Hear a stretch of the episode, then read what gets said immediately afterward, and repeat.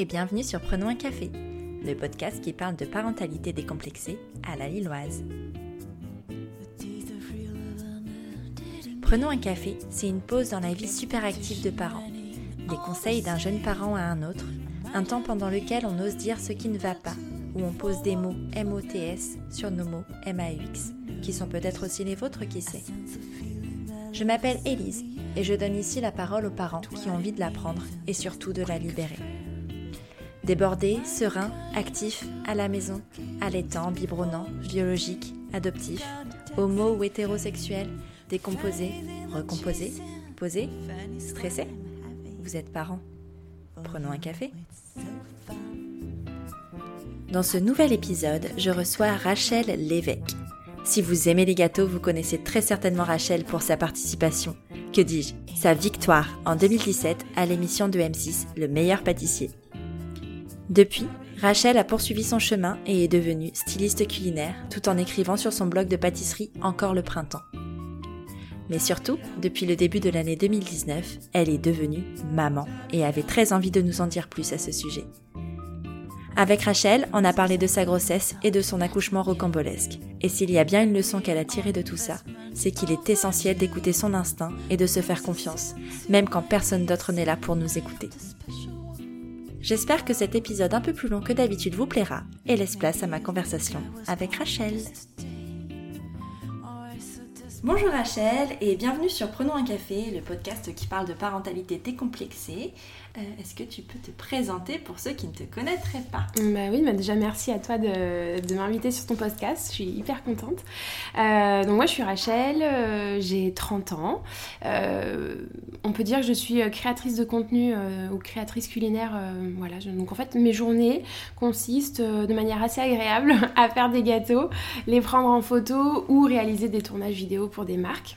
Voilà, donc mon univers c'est vraiment la, la pâtisserie peut-être qu'il y a des gens qui me connaissent parce qu'ils m'ont vu euh, dans l'émission euh, Le meilleur pâtissier que j'ai gagné il y, a, deux ans.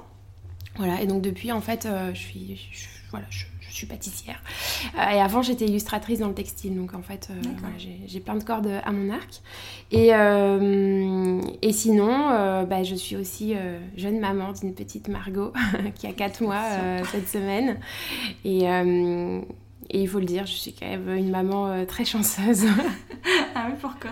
Euh, Parce que, bah, on en parlera peut-être après, mais Margot est un bébé euh, hyper simple. D'accord. Voilà, vraiment, la vie est simple avec elle. Et est-ce que tu as envie de parler de, du papa de Margot? Oui, bien sûr. Oui, bah oui, le papa, le super papa. que j'ai attendu longtemps, qui s'appelle Aurélien, qui lui a 37 ans, il travaille dans les éoliennes, donc rien à ah voir avec mon métier. Hein. C'est pas du tout un créa, mais du coup, il est euh, super posé, euh, hyper réfléchi. Enfin, on est vraiment des opposés.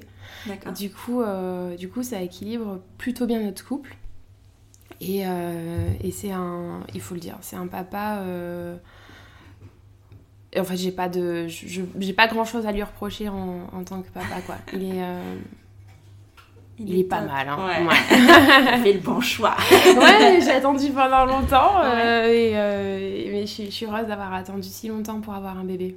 Et euh, ouais, parce que c'est une question qui mm. s'est posée, euh, enfin qui s'est posée naturellement entre vous ou euh? Alors il faut savoir que moi, les bébés, c'est, je pense depuis que je sais marcher et parler, j'avais envie d'un bébé. D'accord. Mais c'est vraiment, c'est quelque chose qui était inscrit en moi quand j'étais déjà toute petite, que je me baladais avec ma maman dans un supermarché et si je voyais une poussette, je courais à la poussette pour regarder le petit bébé. Enfin, j'étais vraiment fascinée et attirée par les bébés. Et en grandissant, ça s'est jamais démenti. Euh, et donc quand j'avais euh, une dizaine d'années, euh, quand on me demandait ce que je voulais faire plus tard, je, voulais, je, répondais toujours je vais être jardinière d'enfants. Jardinière d'enfants. Voilà, je voulais élever des enfants. Enfin, voilà. Et je me disais toujours. Alors bon, moi j'ai cinq frères et sœurs, donc je suis issue de famille nombreuse. Alors c'est peut-être pour ça aussi, je sais pas. Mais je me dis toujours que j'aurais une famille nombreuse. Enfin, euh, et, quand après je suis devenue une femme, euh, enfin voilà, plus, plus adulte, j'ai toujours eu euh, un instinct maternel, mais hyper développé. D'accord. Hum, et tellement développé que je me dis parfois que je m'inventais en fait cet instinct. Enfin, je me suis pas possible d'avoir un instinct si développé alors que j'ai pas d'enfant, que je sais pas ce que c'est. Euh, et ça allait quand même super loin parce qu'à peu près, euh, je peux dire, sans exagérer, à peu près euh, une fois par mois, je rêvais que j'étais enceinte Ah oui et que j'accouchais, mais avec des sensations hyper réalistes. Parce que maintenant que je suis, que j'ai été enceinte et que j'ai accouché, Ouais. euh, mes rêves étaient hyper réalistes. Je sentais ce bébé bouger. et Ah ouais Et à chaque fois que je, dans mes rêves que j'accouchais, j'accouchais toujours d'une toute petite fille, trop mignonne. Et ça s'est avéré Et ça s'est avéré. C'est fou. Et donc j'ai toujours été persuadée que j'aurais un enfant rapidement, enfin que le jour où je D'avoir un enfant, ça arriverait rapidement et que ce serait une fille. D'accord. Ouais, bah oui. Ouais, donc vois, et ça s'est exactement passé comme ça. Enfin, c'est fou. Donc un instinct très très très ouais, une envie euh, immense d'un enfant, mais à la fois euh, la conscience que c'est pas une décision qu'on prend comme ça, euh, qu'il me fallait rencontrer la bonne personne et aussi point très important, moi je suis quelqu'un de très ambitieuse dans mon travail. Mhm. Je voulais être suffisamment accomplie dans ce domaine-là pour me dire bon bah c'est bon, je suis, je suis là où je veux être, euh, je peux faire un enfant et du coup euh, euh, avoir moins de temps à consacrer à mon travail aussi. Oui, oui, bah oui, c'est vrai que ça va prendre en compte. Et Mm. c'était aussi naturel chez ton, chez ton conjoint ou- Alors euh, bah, c'est une des premières questions que j'ai posées quand on s'est rencontrés. Et tu as eu raison parce que si c'était si, si Oui, présent en bah toi- oui, en fait je me souviens au deuxième rendez-vous, j'ai demandé est-ce que tu fais des enfants? Ouais. Et il m'a répondu ben oui. Évidemment, il m'a pas dit oui avec toi. Euh, mais voilà, s'il m'avait répondu non, bah, j'aurais arrêté. Parce qu'en fait, euh, moi, rester 5 ans avec quelqu'un pour à la fin euh, qu'on me dise bah non, j'en veux pas, Ouais. c'est pas possible. Donc voilà, je savais qu'il en voulait. Je savais que c'est aussi quelqu'un de très très réfléchi. Mhm. Donc il met beaucoup plus de temps que moi à prendre une décision. Mais une fois qu'il a pris sa décision, il est sûr de lui. Et du coup, c'est génial parce que c'est très serein de sa part. Il remettra jamais en question sa décion. Ouais. Mais il peut, pas- il peut mettre des années, hein. Ouais, mais, ouais, euh, ouais. voilà. Et, euh, et en fait, ben, ça faisait 4 ans qu'on était ensemble. Et puis, euh, en fait, j'avais fini le, le tournage du meilleur pâtissier. La diffusion était passée. Enfin, on était sortis des deux ans, euh, un an et demi euh, très très dense pour moi, où on n'avait plus trop de temps pour nous. Et là, on s'est dit, ben, allez, Ouais. on y va? C'est ça. Voilà. Et alors, une fois que la décision a été prise, tu es tombée enceinte rapidement Bah, ou- très très rapidement, euh, euh, il me semble que j'ai arrêté de prendre la pilule euh, en février et je suis tombée enceinte en avril. Ah oui? Ouais. Ah oui, hyper Ouais, je crois que j'ai eu qu'un cycle. ouais. Et tu t'attendais à ce que ce soit aussi rapide ou euh, t'avais imaginé que ça pouvait prendre plus de temps? Et bah alors en fait, je m'étais dit, bon, soyons pas trop énervantes. Oui, ça fait 10 ans que tu te dis que, que ça va arriver dès que tu vas le décider. Je sais qu'il y a plein de femmes aussi qui imaginent ça. Et, euh, et voilà, je, je sais que- qu'on peut mettre très longtemps à tomber enceinte. Donc je m'étais plutôt préparée à l'inverse, à me dire, écoute Rachel, ça c'est ton fantasme. En réalité, euh, ben voilà, ma gynécologue m'avait prévenu peut-être que ça va mettre plutôt Mm. un an. Ça fait 10 ans que tu prends la pilule. euh, Ouais, euh, voilà, te dis pas que tu vas tomber enceinte comme ça. Mm. Donc je m'étais dit, et j'avais prévenu aussi Aurélien, bon ben en fait peut-être que ça va mettre 6 mois, un Mm. an. voilà. Et puis ben en fait, je suis tombée enceinte euh, ouais, même pas deux mois après euh, avoir Ah arrêté ouais. la pilule. Et, et c'était. euh, c'était. Enfin, je veux dire, t'as- c'était pas trop tôt dans ta tête puisque tu t'étais mis un cheminement euh, un peu plus lointain, non? C'était pile poil comme il fallait? Non, c'était top. Ouais. Vraiment, je suis tombée enceinte, c'était pendant des vacances en Corse. Ah, c'était les meilleures vacances de ma vie parce que alors moi j'aime pas partir en vacances. Ah. et là pour le coup c'est des vacances que j'ai adorées. Euh, et en fait je me suis rendu compte extrêmement vite que j'étais enceinte. C'est vrai? Ouais, au bout de... Je pense que j'étais enceinte de 15 jours. Ah oui, t'as. Euh, 15 jours, 3 semaines. D'accord. Ouais, ouais. Parce que les symptômes ou parce que euh, voilà, enfin t'étais hyper attentive ou? Alors déjà, au début, pas de symptômes, D'accord. mais je le savais. Enfin, Ouais, c'est- incroyable parce que euh, j'avais pas encore de retard de règles et je me sens, on est allé euh, à un repas chez des copains et puis bah moi je, bah évidemment je bois. euh, à l'époque je fumais Mhm. Et puis euh, bah, les copains me proposent un verre d'alcool et je dis ouais, ouais bon allez vas-y serre-moi une bière.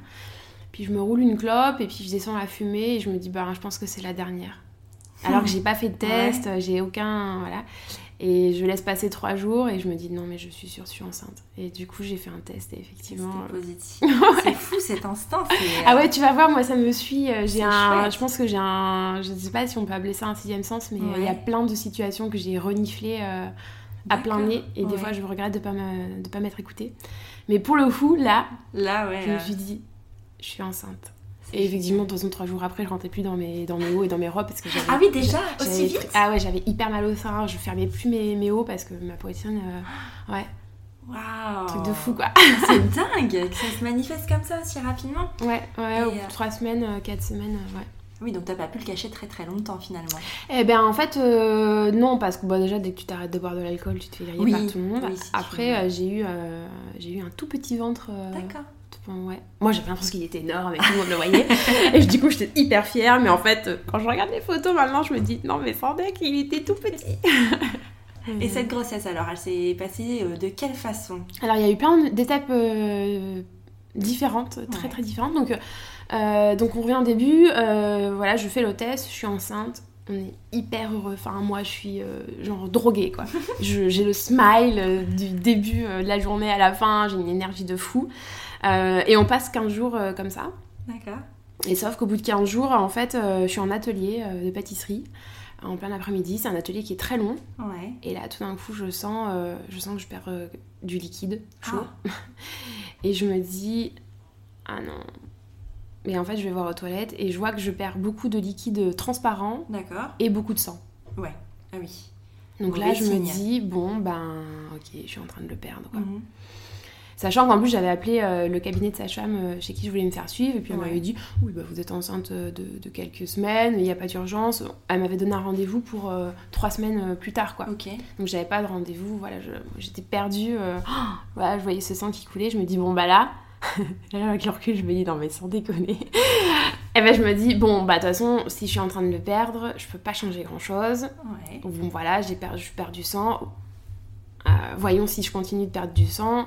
Mais bon là, je vais continuer mon atelier quoi. Ok. Je peux pas, je peux Ah pas oui. planter tous ces gens euh, qui sont là en train de faire un gâteau licorne. euh. et en fait, je me souviens, j'ai ce souvenir hyper précis de revenir faire l'atelier et euh, à l'intérieur, je suis blême, mais Ouais. blême. Je suis décomposée. Euh, et en fait, face aux, aux personnes qui sont dans l'atelier, euh, je suis toujours hyper enjouée, le sourire, je continue de les motiver, de les coacher. Mais à l'intérieur, je suis défaite. Mhm. Et bon, je finis l'atelier. Ouais. Et euh, j'appelle mon conjoint, mais du coup, après, enfin Aurélien en pleurs, ils en viennent me chercher, ça va pas.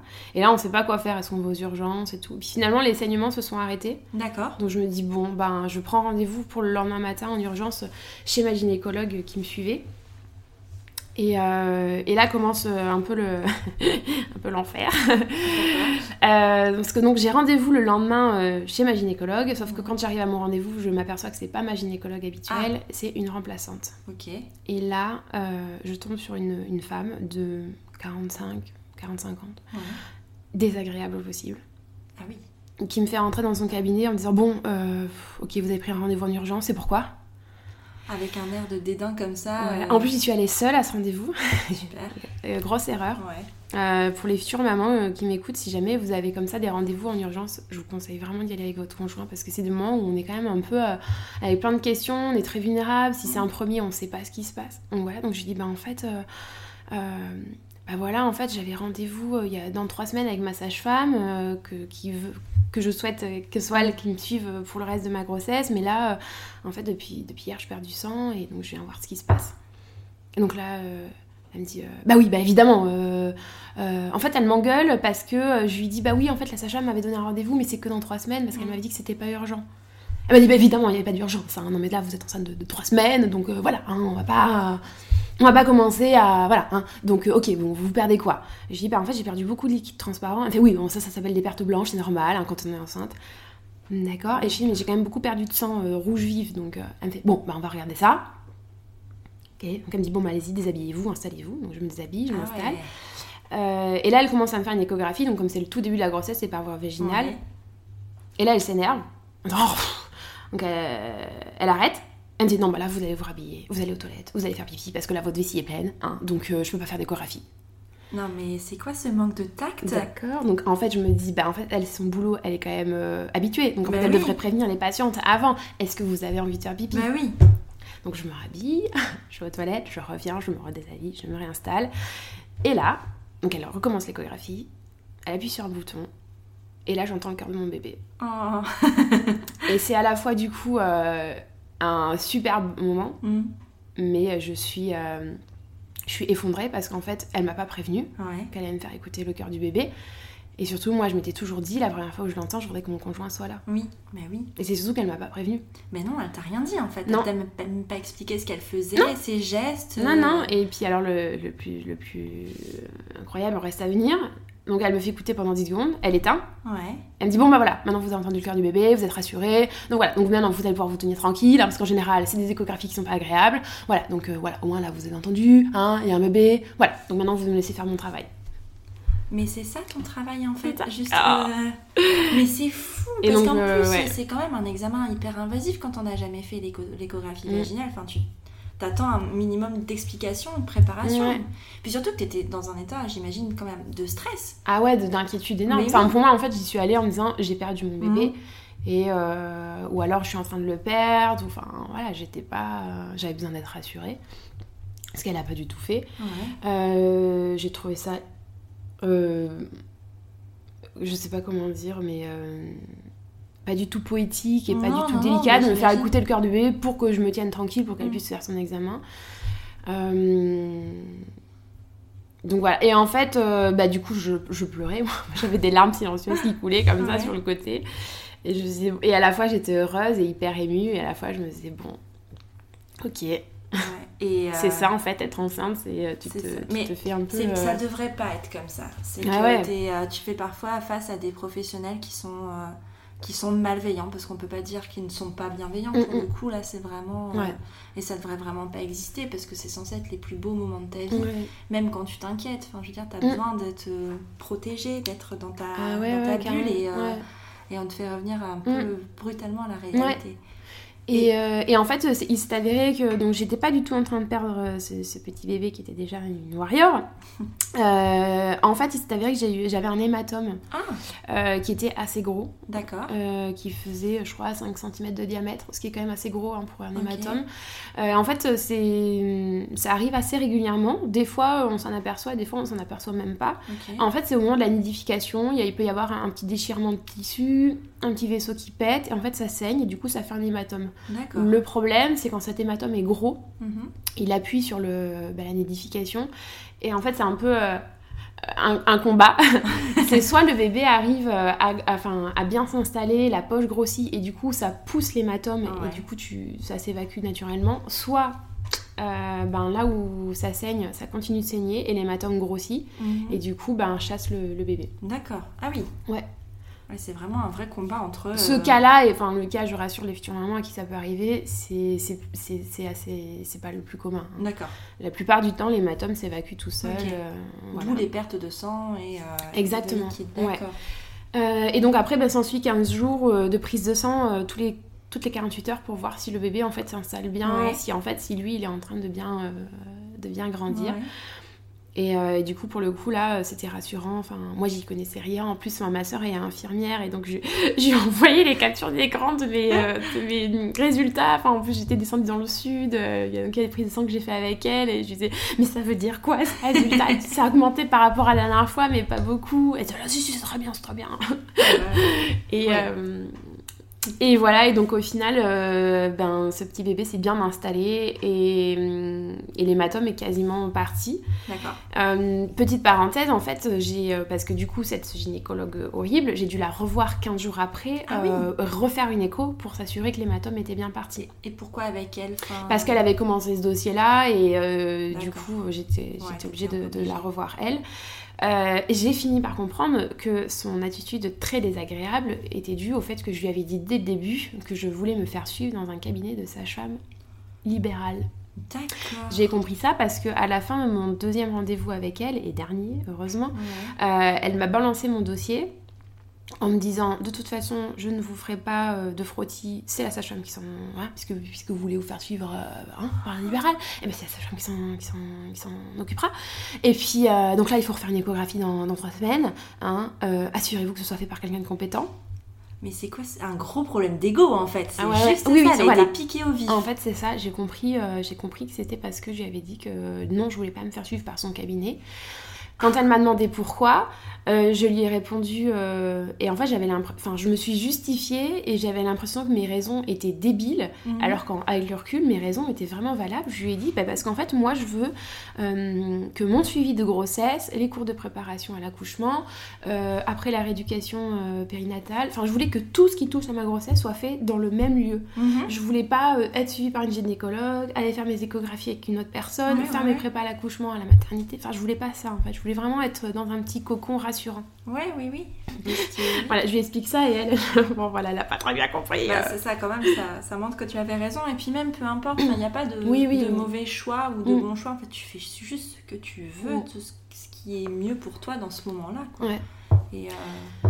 ah, et mm, ouais, ce rendez-vous, ça m'a vraiment marqué et je m'en suis rendu compte parce que même encore quand j'en parle aujourd'hui, des, des fois j'ai envie de pleurer. Ouais. Ah quand j'en ai vu parler à ma sage-femme, euh, après, euh, je, clairement, je pleurais. Mhm. et, euh, et qu'est-ce que je voulais dire? Et donc après, après donc cette ce petit épisode, jusqu'à à peu près 4 mois de grossesse, j'étais persuadée que j'allais perdre ce bébé en fait. Ça m'a vraiment fragilisée en fait. Je m'étais dit, ah ouais d'accord, en fait... Et ça se traduisait comment au quotidien, ça, cette peur de, de perdre ton bébé? mmh bah, j'arrivais pas à me dire euh, enfin je j'arrivais pas à me dire qu'elle allait qu'il allait rester parce que je savais mhm. pas encore que c'était une fille. Et, euh, et au moindre signe je me disais je suis en train de faire une fausse couche. Ouais.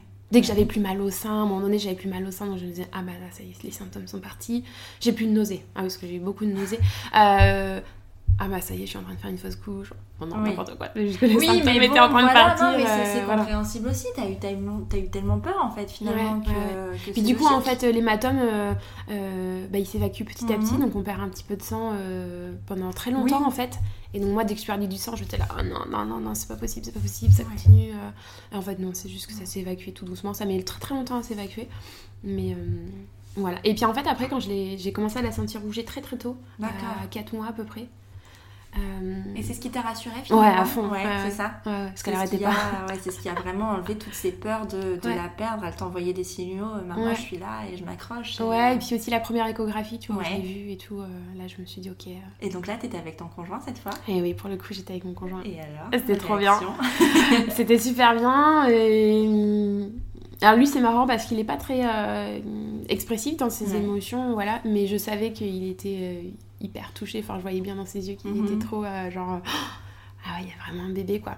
Et je pense que pour lui, ça a été concret. Euh, plus vers la fin quand il quand il la sentait vraiment bouger oui, tout. je pense qu'au début bon en plus j'avais vraiment pas, pas de ventre mhm. donc euh, Ouais. Je pense qu'il avait au début un peu de mal à se dire ah bah oui il y a vraiment un bébé. Mais il était il était hyper heureux quoi. Enfin j'imagine vraiment petit soin et tout il m'a dorloté et du coup tu disais vous avez décidé de demander le sexe avant l'accouchement oui oui oui à 5 mois de grossesse. Ouais et alors, à l'annonce Ben alors moi du coup j'étais persuadée que c'était une fille mais j'osais pas me le dire tu vois parce que je me suis dit bah attends ça fait ok ça fait 10 ans que tu rêves que t'as une fille mais si c'est un garçon tu fais comment? Et c'est surtout euh, j'ai fait un travail sur moi parce que euh, j'avais du mal même c'est même pas j'avais du mal je n'arrivais pas à imaginer que ce soit un garçon. Ouais. Donc je me suis dit quand même là il faut que tu travailles sur toi parce mhm. que si c'est un garçon tu fais comment? Ouais. Enfin oui ça peut ça peut trop injuste quoi. Trop injuste de se dire c'est une fille c'est une fille et puis si c'est un garçon de se dire ah, mince tu vois. J'avais pas envie de me dire oh mince. et, euh, et, écoute, des fois ça, ça, passe par des trucs vraiment tout minimes. En fait, mon conjoint avait trouvé un prénom de garçon dont je suis tombée amoureuse. Et, du coup, j'étais là, ah mais ouais, mais du coup, c'est un garçon qui va s'appeler comme ça. Et du coup, je me disais, ok, c'est bon, ça va être un garçon. Bon, au final, la Sacha nous a dit pas c'est une fille. Eh Évidemment. je le savais. Évidemment. Je l'avais décidé, c'est normal. Voilà. Et du coup, euh, et du coup, à la sortie euh, de cette écho, on est allé lui acheter sa petite tenue de naissance. Ah. J'avais dit à mon chéri, je t'en supplie, viens, on va à Monop lui acheter une petite tenue de naissance. Il m'a dit, bon, ok. ah oui, bah oui. Mais je me souviens que les, les plus gros cacages que j'ai fait en, en vêtements, quoi, c'était toujours après les échographies aussi. C'est un moment magique, en fait, ça devient tellement plus concret. Ouais, carrément. Et, euh, et, donc du coup maintenant vous connaissez le sexe et la mm. fin de la grossesse alors ça se passe comment? Super. Ouais. Mais une, une patate. Ouais. Mais, euh, mais une énergie de fou. Euh, en plus, bah, tu vois, je suis indépendante, donc quand on est indépendante, le congé mat est très, très court. Oui. Financièrement, c'est pas non plus la folie. Non. Et donc Les moi, 300 euros, parce que ça, je pense qu'on peut en parler aussi. C'est important d'informer les, mm. les, futures mamans indépendantes. C'est un peu qui tout double. Ouais. C'est euh, alors parce que moi aussi j'étais indépendante, donc pour le mm. coup je connais le sujet un peu. Euh, si tu as moins de 3 ans d'activité, tu mm. n'as que 300 et des Ouais, t'as 10% du, du, congé mat, ouais. Et euh, sur 42 jours. Ouais, 44 je crois, mais 44, ouais, peu importe, ouais, ouais, 44 que tu te places un peu quand tu veux. Ça c'est aussi l'avantage, mm. c'est que tu... mais, mais donc du coup c'est 42 jours... voilà, 40 jours, 40 jours quoi. Enfin... Tu peux le, tu peux l'augmenter un petit peu Ouais, moi c'est ce que j'ai fait. Ouais. De deux fois 15 jours. Ouais, c'est ça. Sans aucun complexe. J'en parlerai après. Euh, mais ouais, moi j'ai rincé le système. Mais attends, mais attends, enfin, c'est pas vraiment rincer le système parce que finalement, les femmes qui sont salariées ont le droit à plus que ça. Enfin, il Ouais. y a un moment où juste c'est complètement injuste. Mm. C'est pas parce qu'on est indépendante qu'on a. Enfin, les difficultés de la femme enceinte, les, di- enfin, les problématiques de l'accueil de l'enfant sont les mêmes. Mm, Enfin, mm. C'est ridicule d'avoir euh, aussi peu d'aide. Ouais, euh, carrément. Et donc, du coup, tu t'es arrêtée de travailler? Alors moi, euh, donc la, le- la date présumée d'accouchement, il me semble que c'était le 18... 18 janvier, tu vois, j'ai déjà oublié. Ouais. Euh, et je me suis arrêtée de travailler le 20 décembre D'accord. parce qu'on m'a dit, euh, là, ce serait quand même bien que tu t'arrêtes. Ouais. Mais franchement, si j'avais pu continuer, j'aurais continué. Euh, moi, j'adore mon boulot. Mm. Euh, Oui. j'ai pas l'impression d'aller au travail le matin quand je me lève. Euh, J'avais beaucoup de contractions. Mm. Ma sage-femme me demandait Euh, Rachel, tu as combien de contractions par jour? Plus de 15 Oui. Plus de 20 Ouf.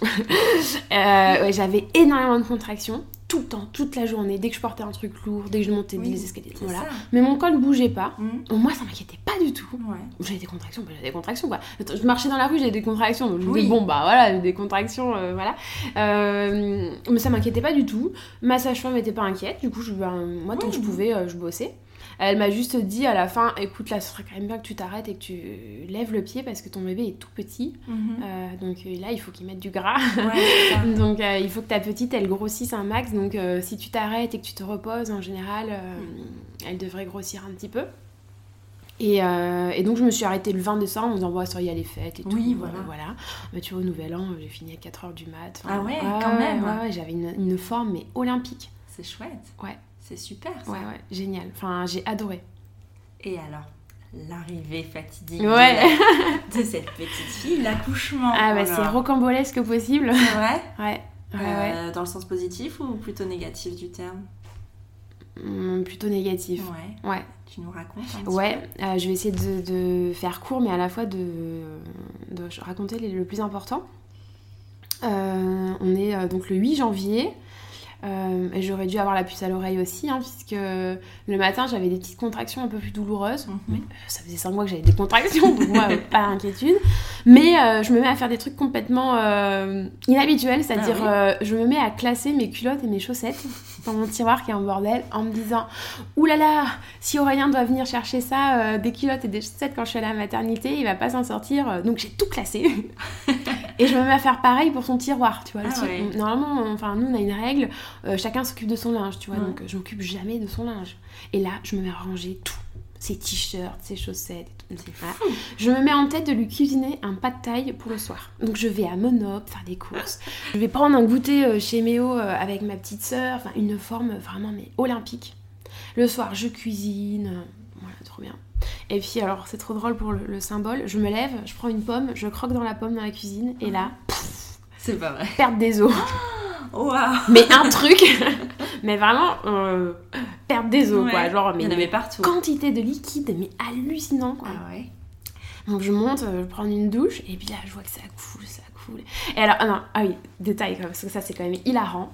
Le lendemain matin, j'avais rendez-vous à 9h chez mon coiffeur pour qu'il Ah ouais. me fasse euh, une super coupe et que je récupère ma frange. Ouais. Et donc je m'accrochais à ce rendez-vous en me disant, je veux absolument avoir une belle coupe pour accueillir ma fille, quoi. Je veux être euh, belle, tu vois. Et donc, le soir même, en plus, avant de manger, je dis à mon chéri, bon, demain matin, j'ai rendez-vous chez le coiffeur, mais j'espère que je vais pouvoir y aller. Il me dit, non, mais attends, là, il est 20h, donc évidemment que demain, tu vas chez le coiffeur. Je dis, ouais, je sais pas, tu vois. Mm. Et donc, en fait, je perds les os dans la cuisine, et là, je vais m'enfermer dans les toilettes. Ouais. Et mon chéri, il me dit, mais ça va? Je dis, non, mais je veux pas y aller, je veux pas y aller, je suis pas prête, et puis de toute façon, j'ai rendez-vous demain chez le coiffeur. et là, il me dit, non, mais ma chérie, tu, tu perds les os et toi tu penses à, à ton rendez-vous demain chez le coiffeur. Je dis, mais, mais non, mais c'est pas possible, c'est pas maintenant. Et Ouais, c'était Enfin, important pour toi d'être apprêtée pour l'arrivée Ouais. de ton bébé. Hyper. Ouais, Ouais. ouais. Et euh, bon, voilà, au bout de 10 minutes, je sors des toilettes en me disant, bah là, il va falloir y aller. Mais je là, ah ouais, il faut y aller, quoi. Ouais. Ok, il faut y aller.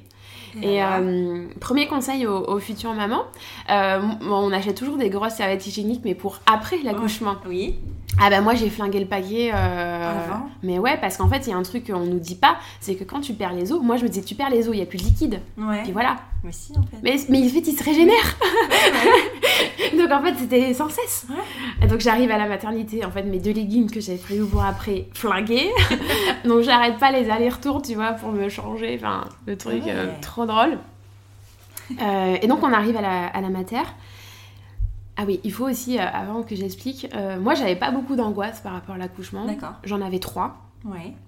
Une sérieuse, l'épisiotomie. Donc je ne voulais pas d'épisiotomie. Donc j'avais dit à mon conjoint, je te préviens, si à un moment donné tu les vois qui vont faire une épisiotomie et que je ne suis pas en capacité de dire non ou de me mm. défendre, tu es mon porte-parole, je ne veux pas. Sauf, évidemment, si la vie de mon bébé euh, mm. est en jeu, là, il n'y a pas de souci, ils font ce qu'ils veulent. Mais moi, je ne supportais pas l'idée qu'on me coupe à cet mm. endroit-là. Je ne peux pas. oui, parce bah, ce, qui est, légitime. Voilà. Donc, j'avais décidé d'accoucher sur le côté. D'accord. Mais avec péridurale. Et euh, après, donc j'avais deux autres peurs euh, qui, pendant toute ma grossesse, faisaient rire tout le monde. mais moi, qui m'ont pas du tout fait rire, parce que tu verras après. Euh, j'avais peur, un, de tomber dans un service débordé ou sur une équipe de mauvaise humeur. Non, mais oui. Je... Voilà. Euh, et deux, hum, j'avais peur que le travail aille très très vite et de ne pas avoir le temps de prévenir les équipes que là, euh, en fait, il faut se bouger parce que ça arrive. Donc j'en ai parlé. Euh, j'en ai parlé à l'anesthésiste, par exemple, à la maternité. J'ai dit, euh, voilà, quand il m'a présenté, bon mhm. voilà, la péridurale, ça se pose à tel moment. Bah, hein. J'ai dit, bon, super, parfait, c'est exactement ce que je veux. Je prends, le catalogue me plaît. Euh, je fais par contre, petite question. si vous n'avez pas le temps de poser la péridurale ou qu'elle ne marche pas, qu'est-ce que vous avez comme moyen pour, pour me soulager? Mhm. Et là, il me riait en disant Non, mais attendez, mademoiselle, je connais mon métier, je suis anesthésiste. Vous voulez une péridurale Vous aurez une péridurale. Bon, ok. Ouais. D'accord, très bien. Il a l'air très sûr de lui, ce monsieur. Très, très bien. J'en parle euh, aussi aux ateliers de préparation à l'accouchement, à ma sage-femme, en disant Et si je sens qu'à un moment donné, mon corps va plus vite, euh, qu'il se passe quelque chose, que vraiment ça va trop vite ou plus vite, euh, comment je fais pour prévenir les équipes? Mhm. Et là, euh, elle, ne se moque pas du tout de moi. Pour le coup, elle me dit écoute, Rachel, tu sais, c'est quand même un premier. Euh, ça va être plutôt long. Mhm. Et puis de toute façon, les équipes sont là, elles vont venir euh, vérifier très très régulièrement, donc ne t'inquiète pas.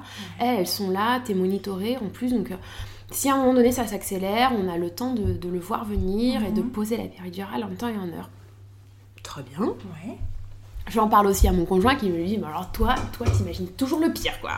Euh, une équipe de mauvaise humeur, euh, débordée, euh, qui s'aperçoit pas que ça va trop vite, quoi. Enfin, je pense que c'est important d'imaginer toujours le pire. Et eh ben, tu sais quoi T'as eu raison Sur toute la ligne. C'est vrai, à tomber sur... Euh, Alors, euh, on est arrivé donc à 11h du soir euh, dans une... Moi, je m'étais inscrite dans une grosse maternité parce que le début de ma grossesse m'avait beaucoup fragilisée. Je voulais vraiment être dans, un, dans une maternité où je me disais, ils savent tout gérer. C'était à Lille? Ouais, c'était à Lille. Jeanne de Flandre. Voilà, ouais. moi, je m'étais inscrite à Jeanne de Flandre en me disant s'il arrive quoi que ce soit à mon bébé ou à moi, je serai pas séparée de trop loin. Moi, je, oui. je voulais pas que mon bébé soit emmené dans une autre maternité et d'être séparée de lui. Vraiment, ça, ça m'était euh, très difficile à imaginer. Donc, je m'étais inscrite à Jeanne de Flandre. On arrive à 11h du soir à Jeanne de Flandre. Et euh, j'arrive et puis je dis à l'équipe, ben voilà, on vient parce que j'ai perdu les os. Et là, ils me disent, ah, vous aussi? Ah, ah bon, pourquoi? Euh, Ben, elles me disent, ben en fait, vous êtes hyper nombreuses quoi ce soir, on sait pas ce qui se passe. Alors, je j'ai jamais su combien on était. C'est fou. Mais euh, bon, alors, voilà, il me sculpte, euh, enfin la sage-femme me sculpte, me dit bah ouais, vous êtes ouverte euh, à deux. voilà, bah, pas de contraction, tout va bien. Bah écoutez, on va, voilà, on vous laisse patienter en salle d'attente. très bien. Ouais. Donc, en plus, ça sont pas des plus agréables quand même les salles d'attente bah, chez Jeanne de Flandre. Ouais, ah, c'est clair. Petite anecdote très rigolote, la sage-femme, quand je rentre, elle me dit Bah, vous êtes déjà venu aux urgences, vous? Bah, non, pas du tout. Ah, si, si, vous avez déjà, déjà consulté ici. Euh, non. Ah, vous êtes une collègue euh, d'ici? Non plus. Et en fait, là, je comprends. Je vous ai déjà vu quelque part, c'est Et là, je lui dis, non, en fait, on se connaît pas, mais vous aimez les gâteaux. Donc là, elle se décompose et elle me dit, bah, vous êtes ma boulangère Non, c'est drôle. Et je lui dis, bah, je vous laisse chercher, vous allez trouver. Et puis un quart d'heure après, elle est revenue, me dit, oh, mais j'ai trouvé C'est génial et tout. Donc elles étaient, elles étaient trop contentes. Bref, donc bon voilà, tout va bien petite aussi quand même aparté, quand à un moment de l'auscultation, donc je suis ouverte à deux, j'ai perdu les os, je n'ai aucune contraction, la sage-femme me demande est-ce que vous voulez que je vous fasse un décollement des membranes? Bah moi je la lâche, mais pas du tout. Mon Aurélien qui me regarde me disant de, de quoi elle parle? Euh, Et moi heureusement, euh, et pour les futures mamans, je comprends qu'on n'ait pas envie d'avoir tous les détails, qu'il y a beaucoup des fois de termes techniques mhm. qui peuvent faire peur. Mais je trouve quand même qu'il est bien d'être un petit peu renseigné sur ce qu'on peut vous proposer pour pouvoir dire oui ou, non. et en connaissance de cause. Parce que là, sa femme, je lui réponds Bah non. Je lui dis en plus, excusez-moi, mais je crois que c'est super douloureux. Et là, elle me répond, plein d'aplomb Ah oh non Non, non, puis si vous voulez, on peut, on peut essayer, puis ça vous fait mal, on arrête, mais. Euh... Là, je, ah, je fais Ah, mais non, non Je fais Ah non, non, vous allez rien faire du tout, parce qu'en fait, moi, je veux que ce soit le plus naturel possible, même si je veux la péridurale à la fin, laissons mon corps euh, mhm. gérer tout ça de manière euh, à son rythme, quoi. Mais euh, franchement, heureusement que je l'ai pas fait parce que vu la suite de mon accouchement. Ah, mais c'est vrai que pour le coup, pour revenir sur le décollement de, la membrane, on me l'a proposé mhm. aussi. Et en fait, je n'avais jamais entendu ce terme avant ce jour-là, en mhm. fait, finalement. Et toi, on t'a expliqué ce que c'était? Oui, on m'a expliqué. Après, moi, c'était. en fait, j'ai accouché, accouché, après terme. Donc, du coup, c'était pour ça oui, ils avaient envie de ça. Euh, voilà. et puis moi, j'ai pas fait une crevette, j'ai fait un bébé de 4 kg 290. Et donc, du coup, ils me l'ont proposé euh, pour ça. J'ai dit non. Mm. Parce que je voulais aussi que ça se passe naturellement, mais je ne mm. savais pas ce que c'était, je ne mm. savais même pas que c'était possible. Mais oui, il paraît que c'est quand même hyper douloureux. C'est très douloureux. Euh, moi, tous les témoignages que j'ai, enfin, c'est très douloureux. Ah ouais, non, mais quand, Et puis, une fois que c'est fait, en plus, le travail derrière se met très rapidement ah en oui route. Ouais. Ah ouais, ouais, ça, ça, accélère quand même. Euh, bah, enfin, c'est fait pour ceci. Oui, oui, c'est fait pour, ça marche bien, mais c'est douloureux. Ah ouais, non. Et donc, du coup, tu es restée en salle d'attente euh, Ah ben, en fait, euh, donc, jusqu'à 4h30 du matin. Ok. Et puis là, 4h30 du mat, les sages-femmes, totalement défaites, me disent On est désolé, mais on va devoir vous transférer dans une autre maternité parce qu'on est débordé. Et que bah, là, vous avez perdu les os. Et si vous vous mettez au travail, bah, vous accouchez dans le couloir. Ok mais alors moi, on était hyper relax, franchement. Tu vois, il était 4 Ouais, ça t'a pas fait paniquer ah alors que c'était une de tes peurs pourtant Non, non, parce que je me disais, bon, bah super, je vais accoucher. Euh, bon voilà, pas de douleur, restons zen, quoi. Tant que j'ai pas mal, euh, on va rester zen. Mhm. Ah non, on, faisait on a rempli, on a noirci des grilles de, mots fléchis avec Aurélien en salle d'attente. Euh, voilà, on papotait, je faisais les 100 pas, enfin non, franchement, voilà. Et pour te dire à quel point on était détendu, c'est que donc j'avais quand même un cathéter d'antibiotiques de, brancher. Euh, et donc, bah, quand on dit, bah, faut vous transférer dans, dans une autre matière, oui, Aurélien, on regarde la Sacha, et on dit Ok, bon, on prend nos affaires, euh, dans quelle maternité on doit aller? Non, mais euh, on va appeler une ambulance parce que là, vous, êtes, vous avez un cathéter, vous allez pas reprendre votre voiture, madame. Hein. Ah bon? Oh, bon, dommage parce que bon, bah, moi j'aurais bien, euh, bien reparti en bagnole. Elle est confortable, je veux dire, elle est sympa. Oh, mais tu sais, en plus on était venu, on a un van, et du coup on était venu en van, on, on s'est dit, bon, on va aller dormir dans le camion, tu vois. ah, mais vraiment, vraiment relax. Hyper relax. Ouais. Et donc on est transféré euh, dans une autre maternité, euh, à Saint-Vincent-de-Paul. D'accord. Oui, pas très très loin. Non, non, non. donc là on est accueillis vers 6h30 du matin. Euh, donc remonitoring. Et là, euh, là c'est un peu chiant parce que euh, comme je change de maternité, je dois refaire tous les examens, toutes les prises de sang pour déterminer. Parce que alors moi je suis au négatif. Je savais que mon bébé était aussi au négatif. Ah ouais, comment tu l'as su? Eh ben alors revenons à cette gynécologue très sympathique et qui a quand même fait une grosse erreur médicale. je l'ai su parce que donc moi je suis au négatif, mon conjoint est au positif, mhm. donc risque de, de confusion. Et comme j'ai saigné à l'intérieur de mon corps, euh, risque de euh, que les deux sangs rentrent en, contact et que du coup mon corps se dise si le bébé est euh, positif, que mon corps me dise c'est quoi ce bazar, on éjecte ce petit corps étranger. Donc normalement, en fait, quand on dit à la sage-femme ou à un gynécologue, je suis au négatif, mon conjoint est, mhm. positif, normalement, automatiquement, on vous fait, enfin quand il y a saignement, une injection de produit pour euh, éviter ça. La gynécologue, je lui ai dit, hein, euh, gros hématome de 5 cm de bah diamètre, je lui dis que je suis, je suis négatif, euh, non, pas de réaction. Et donc c'est trois semaines après, ma sage-femme qui me dit, bon, vous avez eu l'injection. What? Quelle injection? Et là, vu ma sage-femme se décomposer, vous avez pas eu d'injection? Ben non. Ok, donc vous avez perdu tant de sang et donc bah là, examen hyper approfondi pour avoir le résus du bébé qui avait tout compris. Elle était, euh, elle était au négatif comme bah moi. ouais, t'as eu de la chance parce que. euh, moi, je- parce que c'est drôle, hein, mais dans le cas de figure, je suis au négatif et mon conjoint est positif. Par contre, ma fille est positive. Ah, Donc si on avait eu ce problème-là, Mm. ben, tu vois, moi, ça aurait été vraiment problématique. Mm. Et je me souviens que l'injection, je l'ai eu avant mon accouchement. Oui, parce que c'est à l'accouchement Ouais. où le- ouais, ouais. les 200 ont le plus de risques. euh, mm. Et, euh, Je sais que moi j'aurai l'injection si un jour j'ai un deuxième enfant, automatiquement dès le début de grossesse, bah, puisque. euh, Ah non, non, je te raconte des bêtises puisque ma fille est négative donc euh, non. en Ouais, fait, non, moi, par contre, Pardon, excuse-moi, je raconte moi, des si j'ai euh, si un deuxième Mm. enfant, il faut que je fasse très très attention à ça parce qu'en fait, ça peut être problématique. euh, Ouais. Parce que ma fille a décidé d'être positive, tu vois. Alors que franchement, être négatif, c'est extraordinaire, mais bon, Mais oui. c'est pas grave. Et donc, voilà, coup- on est obligé de refaire tous les, Ouais. tous les examens, toutes les prises de sang. Moi je suis phobique des piqûres et donc évidemment Ah. je tombe dans les pommes. Ouais. J'ai pas mangé depuis euh, longtemps, ça nuit blanche quand même. Euh, mais toujours pas de contraction. Ah, oui, oui, c'est vrai que pendant ce temps-là, t'as pas de contraction. Non, que dalle. Non, j'ai plus de contraction. J'en ai pendant toute ma grossesse, j'en ai plus Ouais, du tout. Quand il faut, euh, non. Voilà, et puis bah du coup, on est monitoré. Alors oui, je crois vers 8h du mat, je commence à avoir des petites contractions, mais Mhm. franchement, que dalle. Ouais. À 9h30, on nous monte dans notre chambre euh, définitive. Voilà, notre chambre où on- Là où tu vas passer du temps avec ton Voilà, bébé après voilà Ok. euh, ma chambre de séjour. On installe nos petites affaires, tu vois, donc il est 9h30, 10h. Euh, on fait des selfies avec Aurélien, je prends en photo mon café, ma tranche de pain de mie, enfin tu vois, Ouais, vous, vous prenez le temps de vous installer. Quoi. zen. On me monte un fauteuil roulant pour me descendre en salle de pré-travail. Je me dis, bon, je peux quand même descendre moi-même. Enfin, bon, Mhm. d'accord, ok, fauteuil roulant.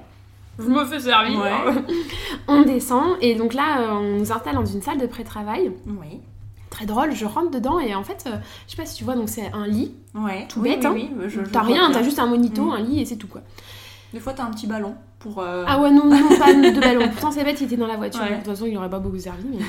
Donc là, il est à peu près euh, 10h30, on... ouais, 10h30, un truc comme ça.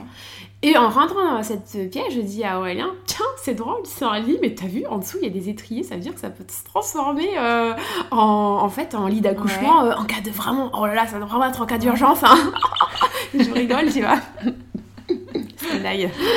Et donc, ben, je m'installe, et là commencent des contractions d'un coup, Ah ouais? Euh, hyper intenses et hyper rapprochées. Mais j'arrive encore à parler, euh, j'essaye de faire euh, des sons euh, comme on m'a appris, j'essaye de Mhm. respirer, de pas me contracter. C'est quand même difficile, mais je me dis, bon ok, ça y est, c'est parti. Et en fait, très rapidement, ça devient euh, que- presque ingérable. D'accord. Je me souviens que l'anesthésiste passe vers 11h30, Oui. et là j'arrive quand même à répondre à ces putains de questions, parce que du coup, il faut que je refasse le rendez-vous euh, avec l'anesthésiste. Mais oui, parce que c'est pas celui de la première maternité. Non. donc Tu dois tout refaire. Ouais, voilà, Super. là. Mais t'es pas partie avec ton dossier enfin, je- Si. Ah, bah oui, bah si, mais comme c'est pas la même matière, D'accord. euh, bah, ils refont tout. Ok. Mm. Super. Ouais. tu fais 9 mois d'examen en fait en. euh, Tout, la carte de groupe sanguin, tout. J'ai Ah tout oui. refait. Ouais, ouais. Pourtant, la carte de groupe sanguin, tu l'as plus ou moins pour plusieurs années. Oui, oui, oui. Non, Mais là, c'était c'était pas, c'était pas la bonne. D'accord. Ouais, Ah bref. Euh, donc, ah, tu vois, 11h30, euh, j'arrive encore à répondre aux questions de l'anesthésiste, Ouais. mais je lui dis, là, vous allez me la poser quand, la péridurale? Et euh, la sage-femme vient de m'ausculter, je suis à 3, donc euh, elle me dit, bah non, pas tout de suite, quoi. Ah bon? Non, elle me dit, non, Ah non, on va attendre encore un peu, ça vient tout juste de commencer, donc ça faisait un quart d'heure que ça avait commencé, hein, donc... euh, Ouais. un quart d'heure, euh, je suis ouverte à 3, elle me dit, non, non, mais là, c'est trop tôt, euh, ça risque de bloquer le travail. Oui, on attend un petit peu. risque. on attend un petit peu. Vous inquiétez pas, de toute façon ça va être long quoi. Ok. Et puis là quand même je me dis mais j'ai vraiment très très mal. Mhm. Et je dis à Aurélien, euh, et là commence un cercle euh, assez, euh, assez vicieux, c'est que je commence à me dire mais comment font les autres femmes? Ouais. Parce que là j'ai très très très très mal. On me dit que c'est toujours pas le moment de poser la péridurale, mais je vais jamais tenir jusqu'à Ouais. 4 ou 5 quoi, c'est oui. pas possible. Et du coup là je commence à penser aux femmes qui accouchent sans péridurale, je me dis mais comment elles font? Mais Ce c'est un enfer mais c'est un enfer. Et je commence à avoir des contractions, donc à peu près il est, hum, il est midi, Ouais. je commence à avoir des contractions, mais en fait j'ai- pas de répit. D'accord. Oui, c'est Elles vraiment ne s'arrêtent pas. C'est une contraction, euh, euh, elles sont très très très longues, et euh, si j'ai euh, une minute entre, c'est euh, bonus quoi. Ah ouais. Mais Ah c'est mais euh, euh, horrible. Ça annonce a priori, euh, enfin normalement un accouchement quand même imminent quand c'est comme ça. Ouais, et en fait je suis surcotée, à un moment donné j'essaie de me mettre à quatre pattes parce que je sais que ça peut me soulager, Ouais. en fait je n'arrive même pas à bouger tellement je- je- j'ai trop mal, je suis recroquevillée sur le côté, sur le côté gauche, je n'arrive pas à bouger, j'agrippe Aurélien et, et je, je commence à hurler quoi parce que j'ai trop mal. Et euh, les sages-femmes arrivent parce qu'elles commencent à, bah, m'entendre hurler, tu vois. Et moi, je leur dis, mais j'ai trop mal, j'ai trop mal, faites quelque chose, quoi. Mhm. Et là, elles me disent, ben, euh, donc je vais vous ausculter. D'accord, ok, bah, allez-y. Et elles me disent, ben, pff, ouais, bah, vous êtes à 4-5, quoi. Donc, euh, bon, bah, ouais, on va poser la péridurale, mais. euh, Non, non, attends, excuse-moi, je vais trop vite. Non, il est midi et demi. Oui, Midi, midi et demi. Et elle m'ausculte, elle me dit, non, mais vous êtes toujours à 3, donc non, non, c'est pas. Non, non. Ah oui.